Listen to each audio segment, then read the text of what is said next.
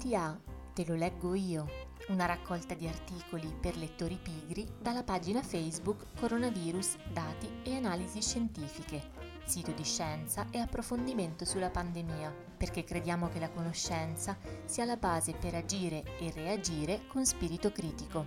Io sono Monica Murano, mi occupo di comunicazione della scienza e ho selezionato per voi lettori pigri alcuni articoli.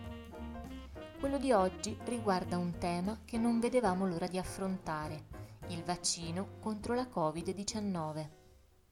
In questo articolo di dicembre, Sara Formichetti, dottoranda in biologia molecolare presso l'EMBL, European Molecular Biology Laboratory, ci spiega il meccanismo alla base del funzionamento del primo vaccino recentemente approvato contro il nuovo coronavirus.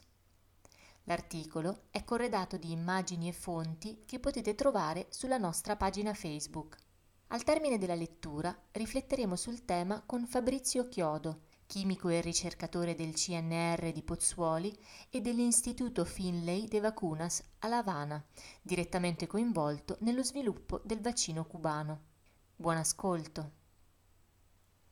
Le molecole di Babbo Natale di Sara Formichetti. Insieme agli auguri natalizi, questa fine dell'anno potrebbe portarci un dono che attendiamo tutti da mesi, l'approvazione di un vaccino per SARS-CoV-2 anche in Europa. La velocità con cui si è passati da un virus sconosciuto alla scoperta di un vaccino con comprovata efficacia ci lascia tutti sorpresi. Insieme all'ammirazione per la ricerca scientifica sorgono dubbi e paure circa l'efficacia e la sicurezza di un prodotto sviluppato tanto rapidamente. Vediamo innanzitutto quali sono le molecole che ci potrebbe portare Babbo Natale. A fine luglio vi abbiamo descritto i vaccini che allora si trovavano nelle fasi più avanzate di sperimentazione. Il vaccino di AstraZeneca e quello di Moderna. Il primo è più tradizionale è basato su un altro virus, reso incapace di replicarsi, ma utilizzato per portare nelle nostre cellule il gene per la proteina spike di SARS-CoV-2. Il secondo appartiene ad una tipologia mai approvata prima, i vaccini a mRNA. La molecola di mRNA è l'attore intermedio tra il gene e le proteine. Il gene è un pezzo di DNA che contiene l'informazione per la costruzione di una specifica proteina ed è come una parola formata da una sequenza di lettere. La cellula legge l'informazione scritta nel gene e la usa per scrivere un'altra parola, l'mRNA, che è anch'essa una sequenza di lettere, ma appartenenti ad un alfabeto diverso, quello che può essere letto dal macchinario che costruisce le proteine. Nel caso dei vaccini contro SARS-CoV-2, la proteina scritta nell'mRNA è la proteina spike del virus. Il vaccino per il quale il 10 dicembre la Food and Drug Administration, FDA, statunitense, ha approvato l'autorizzazione all'uso d'emergenza, Emergency Use Authorization o EUA, è anch'esso un vaccino a mRNA si tratta di BNT 162b2, sviluppato dalle due compagnie Pfizer e BioNTech. L'autorizzazione all'uso d'emergenza è un'approvazione limitata alla situazione di emergenza, appunto, che richiede che siano stati collezionati dati sufficienti a stabilire che il vaccino abbia una qualche efficacia per prevenire la malattia e che i benefici superino gli eventuali eventi avversi. Dopo l'ottenimento dell'approvazione di emergenza, la compagnia è tenuta a continuare a raccogliere dati sull'efficacia del vaccino. Al momento anche l'Agenzia europea per i medicinali, European Medicines Agency, EMA o EMA per pronunciarlo in italiano, sta valutando l'approvazione di BNT 162b2, che potrebbe arrivare nelle prossime settimane. Quelle di altri vaccini potrebbero seguire. Ma com'è possibile tanta velocità? Per aiutarci a capirlo, pensiamo allo sfortunato caso di HIV. Anche HIV, infatti, è un virus con genoma a RNA, come SARS-CoV-2. Perché per esso non si riesce ancora a trovare un vaccino efficace?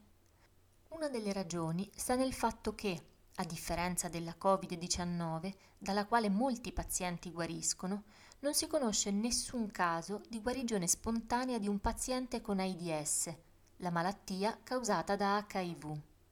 Di conseguenza non si sa quali siano le caratteristiche di una risposta immunitaria capace di sconfiggere il virus HIV, quindi non si sa quale risposta immunitaria desiderare da un vaccino contro HIV. Seppur un caso di per sé sfortunato, la ricerca di un vaccino contro HIV ha fatto esplorare in lungo e in largo le possibili tecnologie vaccinali. Lo stesso vale per altri virus, per cui si è cercato o si cerca ancora un'arma vaccinale.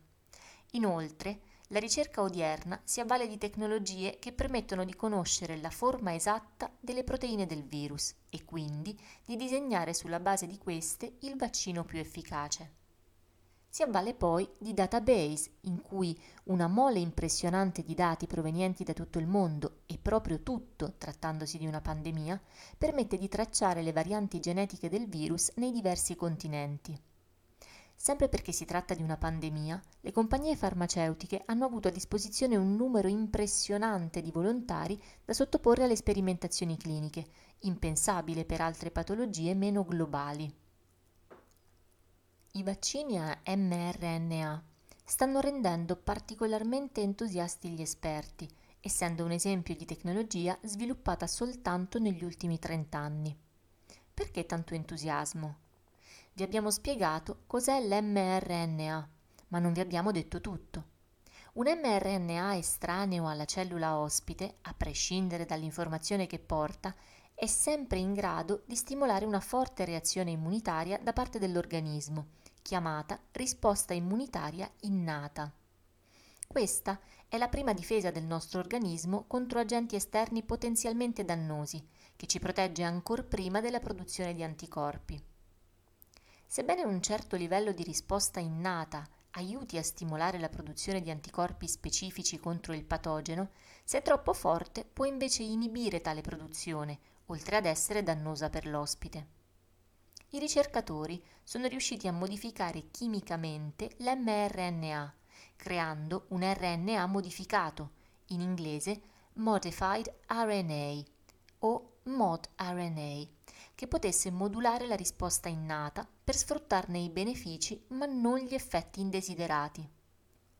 La parola modRNA vi ricorda qualcosa? Se pensate all'azienda Moderna ci avete preso. Tra i fondatori di Moderna vi è il ricercatore che tra i primi ha messo in pratica questa idea e volle richiamarla nel nome della sua azienda biotech. Non è finita qui. L'RNA è una molecola che, quando si trova al di fuori della cellula, viene subito distrutta. In questi 30 anni si è riusciti a capire come farla restare intatta fino all'entrata nelle nostre cellule. La sua delicatezza resta però nello svantaggio dei vaccini a mRNA di dover essere conservati a bassissime temperature. Come sentiamo ripetere spesso dai telegiornali, Ciò comporterà notevoli sforzi organizzativi durante la distribuzione. Ma possiamo fidarci dei dati accumulati finora sui vaccini in fase di approvazione? Parliamo dei vaccini di Pfizer BioNTech e AstraZeneca, per cui sono stati pubblicati i dati la scorsa settimana. Per Pfizer i dati sono quelli sottomessi dall'FDA per ottenere l'autorizzazione di emergenza cioè i risultati ad interim della fase 3 di sperimentazione in corso su 44.000 partecipanti che hanno ricevuto in maniera randomizzata il vaccino o il placebo. L'efficacia su questo campione è stata del 95%. Il 95% di coloro che, almeno 7 giorni dalla seconda dose del vaccino, hanno sviluppato sintomi riferibili con certezza alla Covid-19 facevano parte del gruppo ricevente il placebo. Le reazioni avverse serie non sono state più numerose nel gruppo ricevente il vaccino rispetto a quello di controllo. Un altro dato importante è il fatto che l'efficacia e la sicurezza presentano percentuali simili per tutte le fasce di età testate, che vanno dai 18 a più di 75 anni, e tra i partecipanti con fattori di rischio come l'obesità o patologie cardiovascolari o senza. Questo risultato permette di affermare con una certa affidabilità che il vaccino è efficace nel prevenire la sintomatologia della Covid-19. L'efficacia sulla prevenzione della Covid sintomatica era il primo punto di arrivo o endpoint della sperimentazione clinica che la compagnia doveva valutare. Cosa ci dicono i risultati di Pfizer BioNTech sull'efficacia del vaccino nel prevenire i casi asintomatici? Ancora nulla. Bisognerà aspettare infatti i dati che continueranno ad essere accumulati dopo l'inizio della vaccinazione sulla popolazione. Questi riguarderanno anche le caratteristiche della risposta immunitaria sviluppata in seguito al vaccino. Per il vaccino di AstraZeneca i dati sono meno lineari, ma ci interessano perché per esso l'Italia si è riservata 40 milioni di dosi, 27 per Pfizer BioNTech. Per il vaccino di AstraZeneca i dati sono meno lineari, ma ci interessano perché per esso l'Italia si è riservata ben 40 milioni di dosi, mentre 27 per quello di Pfizer BioNTech. Durante la fase 3 di AstraZeneca sono stati erroneamente somministrati due dosaggi diversi a due sottogruppi di partecipanti e l'efficacia migliore del 90%, già di per sé affetta da un'incertezza molto maggiore rispetto alle percentuali di Pfizer BioNTech, si è verificata con la dose somministrata per sbaglio. Inoltre, questo dosaggio efficace al 90% ha riguardato tutti i soggetti con età inferiore a 55 anni, quindi non abbiamo dati di efficacia sulla popolazione più anziana. Per questi motivi AstraZeneca sta effettuando altri studi prima di richiedere l'autorizzazione del suo vaccino. Quindi, possiamo fidarci?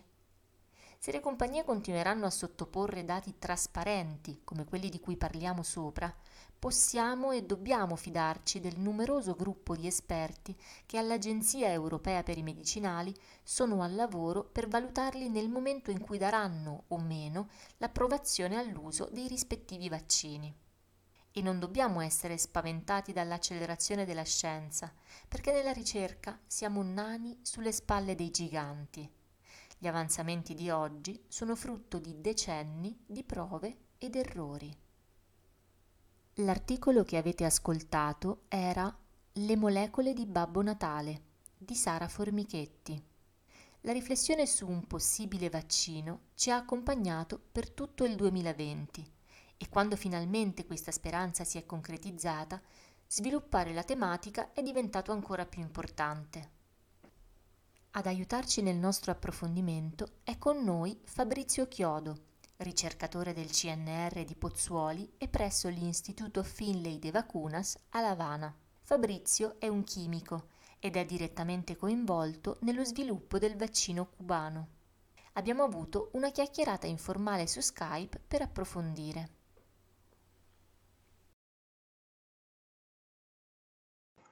Ciao a Fabrizio Chiodo e benvenuto a Te lo leggo io. Ciao, grazie. Eh, ciao Fabrizio, allora, ehm, ben trovato. Mm, entriamo subito nel vivo. Ti volevo chiedere, i vaccini di cui sentiamo parlare in questi giorni e che sono entrati in commercio sono vaccini a mRNA e sono quelli raccontati nell'articolo che ho appena letto. A Cuba invece voi state lavorando a vaccini a subunità. Ci spieghi le differenze tra questi due anche in termini di tempistiche e sicurezza? Sì, intanto vi ringrazio e soprattutto eh, complimenti per il tipo di informazione che, che fate, soprattutto dal punto di vista scientifico in questi giorni. Allora, ehm, oltre ai vaccini a mRNA, precisiamo che in questo momento anche vaccini adenovirali eh, come lo Sputnik e il vaccino di AstraZeneca Oxford sono, diciamo, eh, stati in qualche modo approvati in diversi paesi.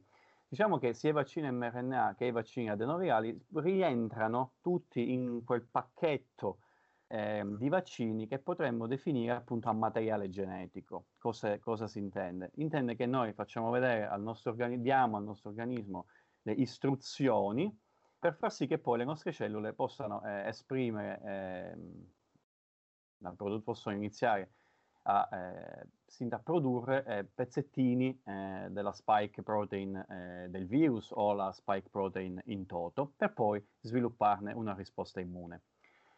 Sono dei vaccini che hanno eh, dei, un determinato tipo di costi, e una instabilità eh, biomolecolare importante, difatti abbiamo visto i problemi di temperature e cose simili.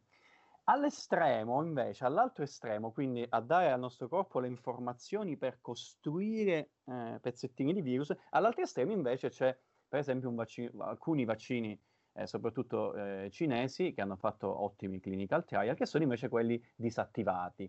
Cioè, eh, classico, classica storia, diciamo, della vaccinologia, prendere il patogeno in questione, in questo caso un virus, disattivarlo chimicamente o termicamente, e introdurlo nell'ospite, in questo caso appunto eh, l'essere umano, e quindi usare eh, un virus attenuato. Quindi tra dare al nostro corpo l'informazione genetica per costruire pezzettini di virus e dare al nostro corpo eh, il virus inattivato in toto, in mezzo c'è una ca- classe di vaccini eh, che ha fatto la storia della vaccinologia, che si chiamano a subunità. Sono vaccini eh, altamente moderni, diciamo, e rappresentano anche il 30% dei vaccini in clinical trial, eh, dati visti un minuto fa sulla lista dell'Organizzazione Mondiale della Sanità. In cosa consistono?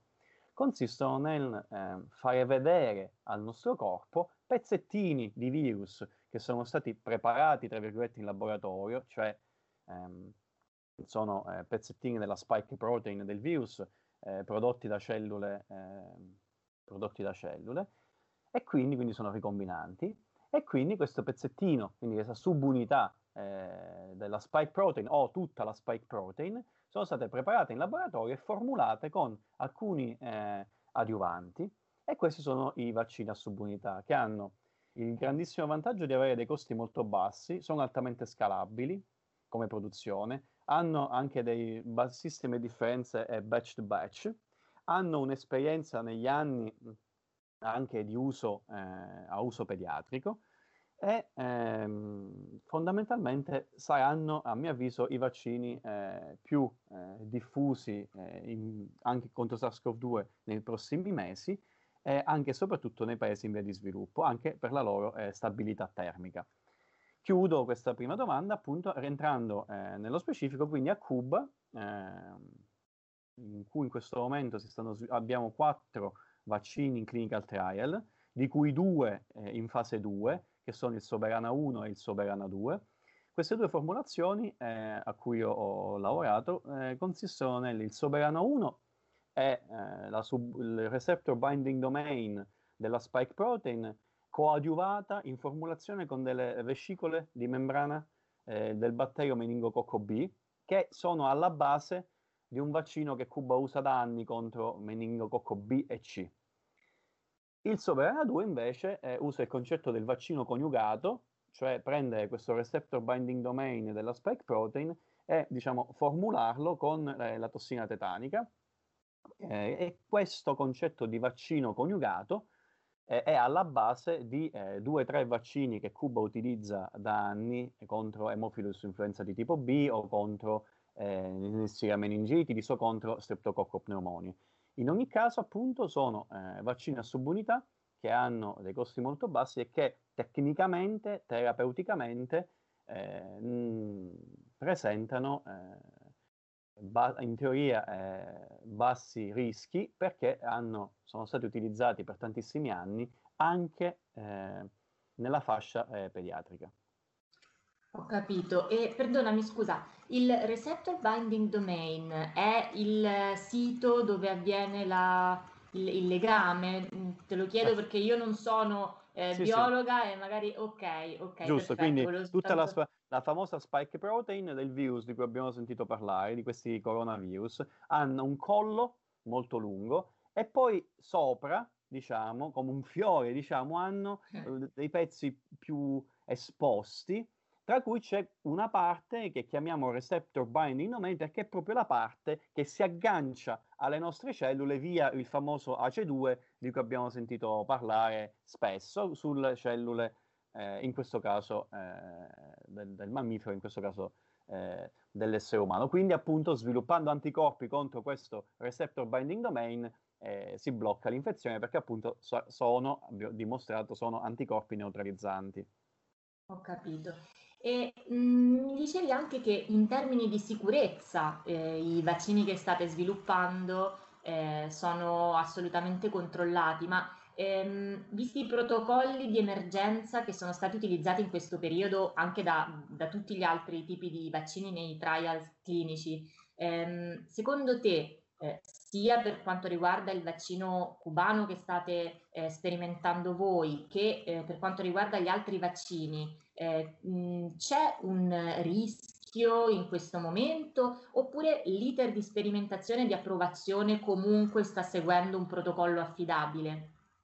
Allora, eh, se, mi, se, mi, avesse fatto questa domanda a marzo, diciamo ad aprile, giustamente io, eh, da, come qualsiasi scienziato che si fida eh, della letteratura scientifica, per poi non parlare della fiducia che uno ha nell'FDA e nell'EMA, ti avrei detto, io come tutti, avrei detto, ovviamente, tra un vaccino a subunità in cui cambiamo un pezzettino di una ricetta che è utilizzata anche a uso pediatrico, non solo a Cuba, ma in tantissimi paesi. Parentesi, appunto, come ho detto, non è solo Cuba che sta preparando vaccini a subunità, sono appunto il 30% dei vaccini ehm, che, saranno, eh, che sono in test in clinical trial. In quel contesto lì, contro diciamo, dei vaccini a mRNA e adenovirali, che pure avevano, erano arrivati in fase 2 eh, come piattaforma per altre eh, malattie infettive o eh, come terapia genica, diciamo che eh, così su due piedi tutti quanti ti avremmo detto, beh, era ovvio, è un, è un gioco costo-benefici, cioè questi a base genetica, diciamo, saranno i più rapidi, i primi ad entrare in circolazione ed è giusto così, ma manif- post- in teoria manifestano possono manifestare dei rischi perché non, ave- non eravamo mai scalato eh, come eh, numero di eh, partecipanti ai clinical trial. Oggi, gennaio 2021, dopo aver visto i dati delle pubblicazioni dei clinical trial 1-2, dei clinical trial 3, eh, di Pfizer, Moderna, di AstraZeneca, Oxford e dello Sputnik, posso dire che ovviamente, fidandomi ovviamente della letteratura scientifica dell'FDA e dell'EMA, posso dire che anche ovviamente in questo momento tutti questi vaccini sono estremamente sicuri perché hanno passato non solo il peer review, non solo ehm, eh, sono stati somministrati a tantissime persone, ma anche hanno passato le fitte maglie dell'FDA e dell'EMA anche in un protocollo di emergenza. Quindi questo ovviamente anche i vaccini a subunità, anche i vaccini cubani stanno passando alla fase 1, alla fase 2,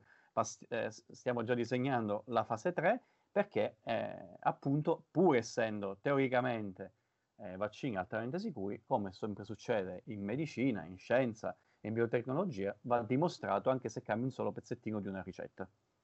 Chiaro.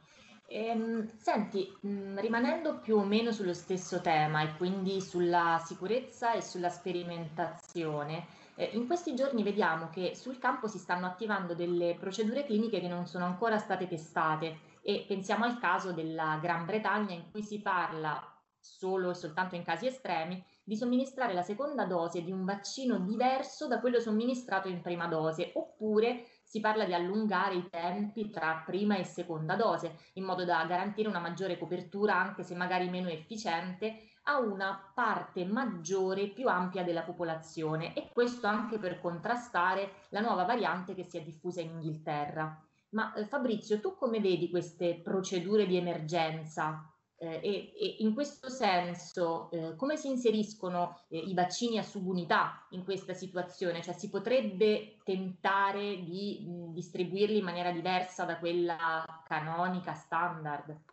Allora, ehm, precisiamo che ehm, non sono né un clinico né un politico, perché in questo caso alcune decisioni vengono prese dalla politica provo a raccontare quello che, che, so, che ho studiato e che discuto da un punto di vista più eh, scientifico. Chiaramente, a mio avviso, cambiare protocolli di immunizzazione, tu non hai, non hai elencato, ma ce n'è un altro che è quello di cambiare, diciamo, dimezzare la dose. Quindi tra il dimezzare ah, la ecco. dose, ritardare il, il, boost rispetto al prime, alla prima immunizzazione, o fare il boost, cioè il richiamo con un vaccino diverso dal primo, sono tutte cose affascinanti, bellissime, che però vanno dimostrate. Allora, certo. è un compromesso.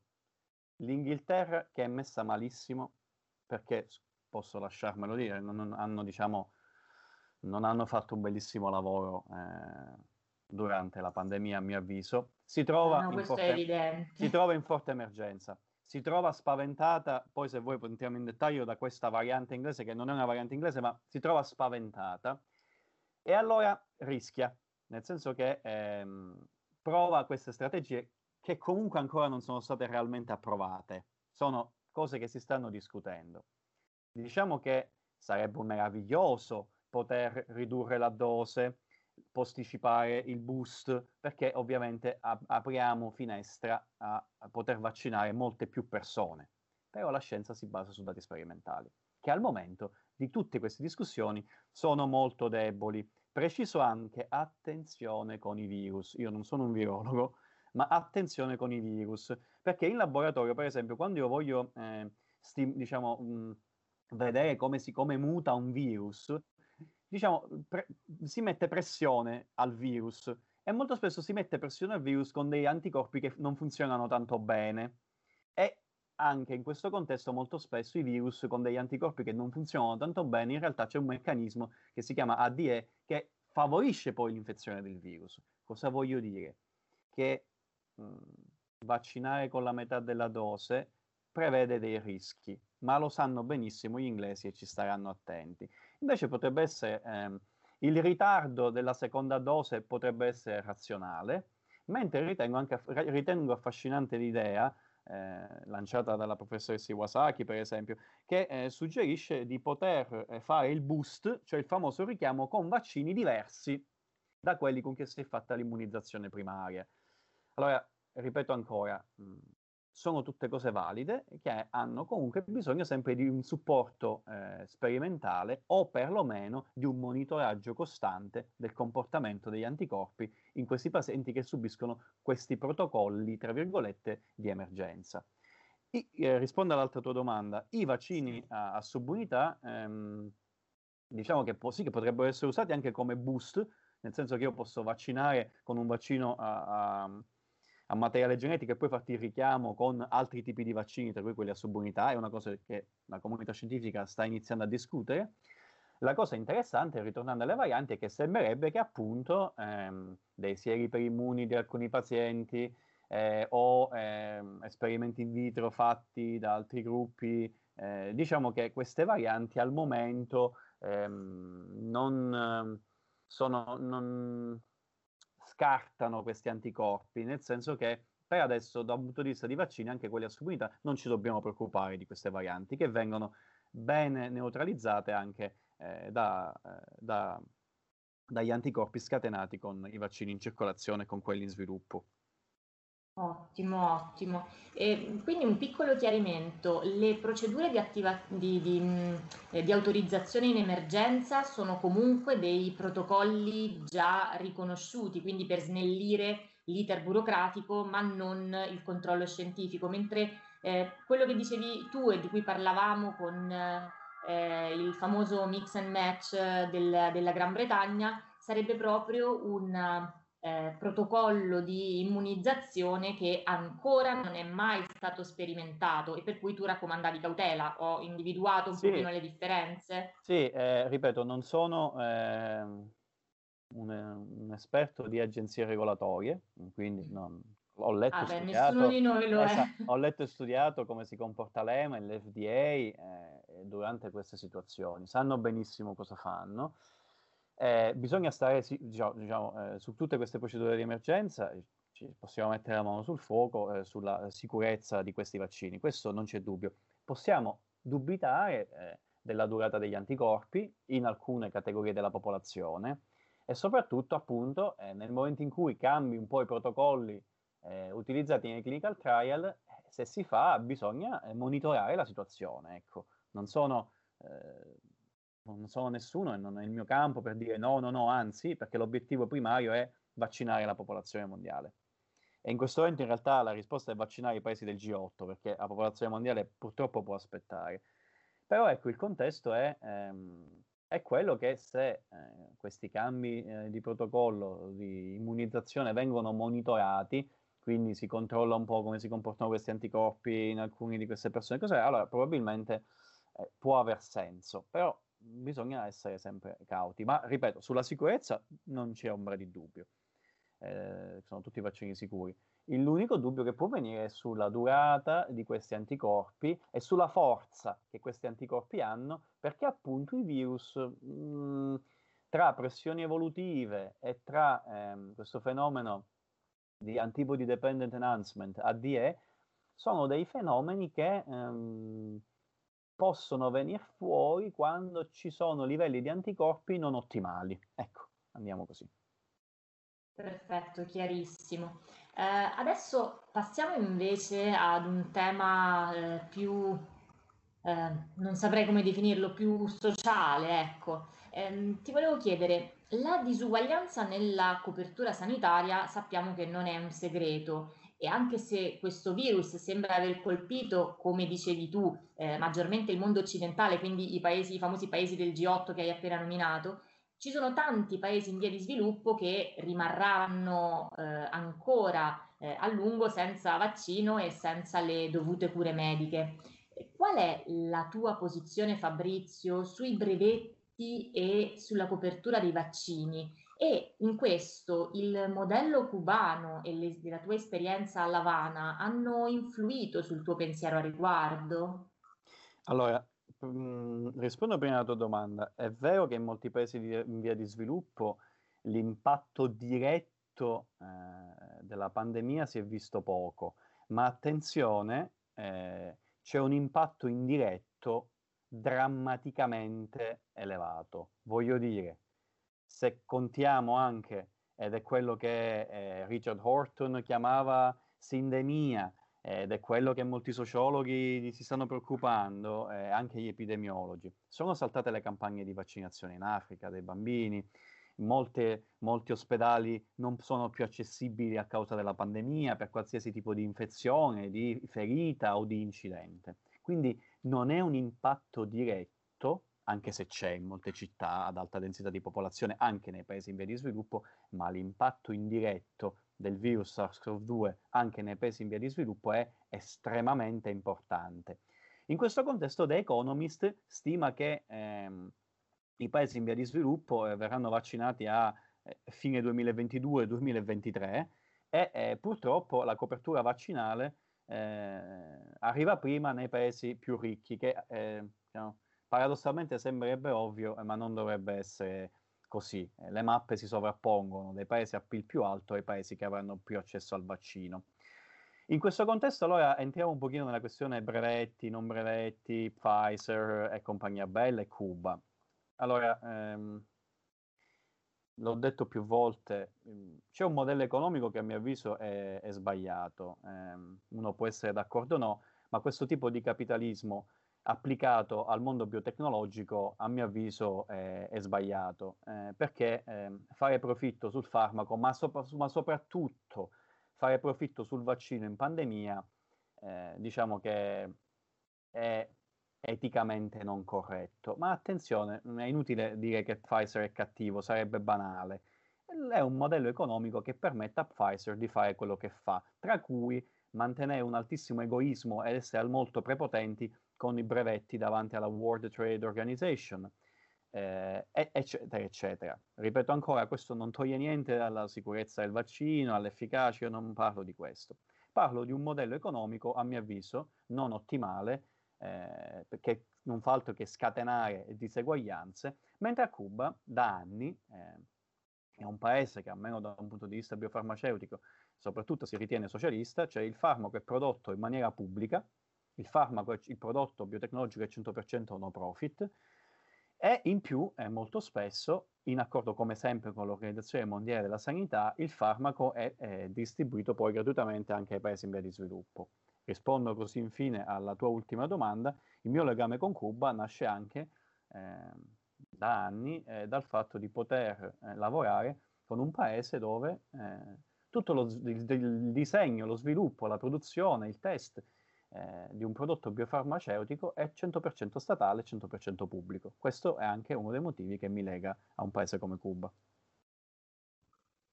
Ho capito, ma ehm, questo in effetti è assolutamente condivisibile quello che dici riguardo al modello economico imperante e a diverse tipologie che si potrebbero adottare per eh, inseguire una giustizia sociale di uguaglianza che eh, sappiamo bene eh, in questo momento manca nel mondo. Ma con questa tipologia differente eh, economica con cui eh, si confronta Cuba ogni giorno. Com'è eh, la situazione pandemica in questo momento a Cuba? Allora, eh, piccola parentesi rispetto a prima, vorrei dire che ehm, un sacco di associazioni, tra cui Medici Senza Frontiere, eh, un sacco di altre ONG, sta lanciando delle campagne di eh, Right to Cure, People's Vaccines, cioè per mettere un po' di pressione agli stati per convincere in qualche modo a abbassare i profitti di alcuni vaccini eh, in questo contesto di emergenza pandemica e soprattutto di ritirare in qualche modo i brevetti eh, su questo tipo di vaccini per permettere anche ad altri paesi di eh, scalare la, in alto la produzione. Chiuso certo. parentesi. Cuba è mh, 11 milioni e mezzo di abitanti e ha avuto 150 morti dall'inizio della pandemia. Sono numeri estremamente bassi e il 93% dei pazienti ricoverati è totalmente eh, stato eh, ricoverati si è totalmente recuperato. Questo per diversi motivi. Cuba è il paese al mondo col più alto numero di medici per cittadino. Cuba eh, ha fatto tutto questo, non solo questi vaccini, ma tantissimi altri vaccini e prodotti biotecnologici, eh, sotto un embargo eh, da parte degli Stati Uniti d'America che è ritenuto da molti un atto di terrorismo. E in questo contesto Cuba, eh, dagli anni 60, sapeva benissimo che se si voleva mantenere indipendente anche eh, da un punto di vista sanitario, eh, doveva non solo essere bravo in medicina, in cultura e in istruzione, ma anche da un punto di vista biotecnologico. Ai famosi Novax eh, vorrei dire che eh, il sottoscritto lavora con e per Cuba e chiaramente non è minimamente legato a nessuna compagnia farmaceutica, ma ritiene la vaccinazione lo strumento più brillante che la mente umana ha per allontanarsi da malattie infettive per proteggere la popolazione, ma anche per allontanarsi da Big Pharma. Quindi questa è la genialata del concetto di vaccinazione che Cuba ha ben avuto eh, tra le mani. In questo contesto, quindi, non solo un alto numero di medici per cittadino, non solo una biotecnologia ad altissimo livello con farmaci come gli anticorpi monoclonali contro il recettore per l'interleuchina 6, eh, alcuni peptidi ed immunomodulatori utilizzati nei pazienti, eh, ricoverati, ma anche un'esperienza eh, dell'isola con altri virus. Cuba conosce benissimo il dengue, i medici cubani hanno conosciuto benissimo Ebola, li avete visti in giro anche in Italia, ma erano stati in Africa eh, a combattere l'Ebola. Quindi è un'isola che ehm, intanto eh, epidemiologicamente è semplice perché comunque è un'isola, tutto si racchiude per lo più a Lavana, è un, una popolazione che diciamo, rispetta molto la scienza e ascolta molto i medici, quindi altissimo numero di medici eh, per, per, cittadino, altissima biotecnologia e eh, un mondo eh, clinico, sanitario che ha avuto a che fare anche con diversi virus, ha fatto sì che Cuba ha, anche un lockdown ovviamente, ha tenuto bassissimo il numero di, di morti e il numero di casi. Chiaro, chiarissimo. Eh, in effetti è un modello molto interessante e chiaramente la loro situazione il fatto di essere appunto un'isola in questo caso aiuta se eh, con l'embargo che son, hanno dovuto affrontare tutta una serie di restrizioni importanti che li ha portati poi eh, all'autosufficienza, eh, dall'altra parte, eh, dall'altra parte vediamo come hanno gestito bene la, la situazione dal punto di vista medico e, e sanitario. Allora io con questo eh, chiuderei eh, perché davvero è, è, stata una conversazione interessantissima e mm, ti ringrazio ancora una volta, quindi ringrazio ancora una volta Fabrizio Chiodo per essere stato nostro ospite oggi. Quindi grazie Fabrizio. Grazie ancora per il lavoro e per la professionalità. Grazie a te. Ringrazio ancora una volta Fabrizio Chiodo, ricercatore del CNR di Pozzuoli e dell'Istituto Finlay de Vacunas a Lavana, per essere stato nostro ospite.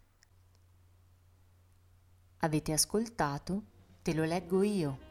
un podcast per lettori pigri a cura di Monica Murano e Martina Patone della pagina Facebook Coronavirus, Dati e Analisi Scientifiche, sito di scienza e approfondimento sulla pandemia. Se vi è piaciuto questo contenuto e volete supportare il nostro progetto, potete fare una donazione al link disponibile sulla nostra pagina. I nostri contenuti sono gratuiti e disponibili per tutti e ogni contributo è utile per garantire l'imparzialità e la qualità del nostro lavoro. Grazie.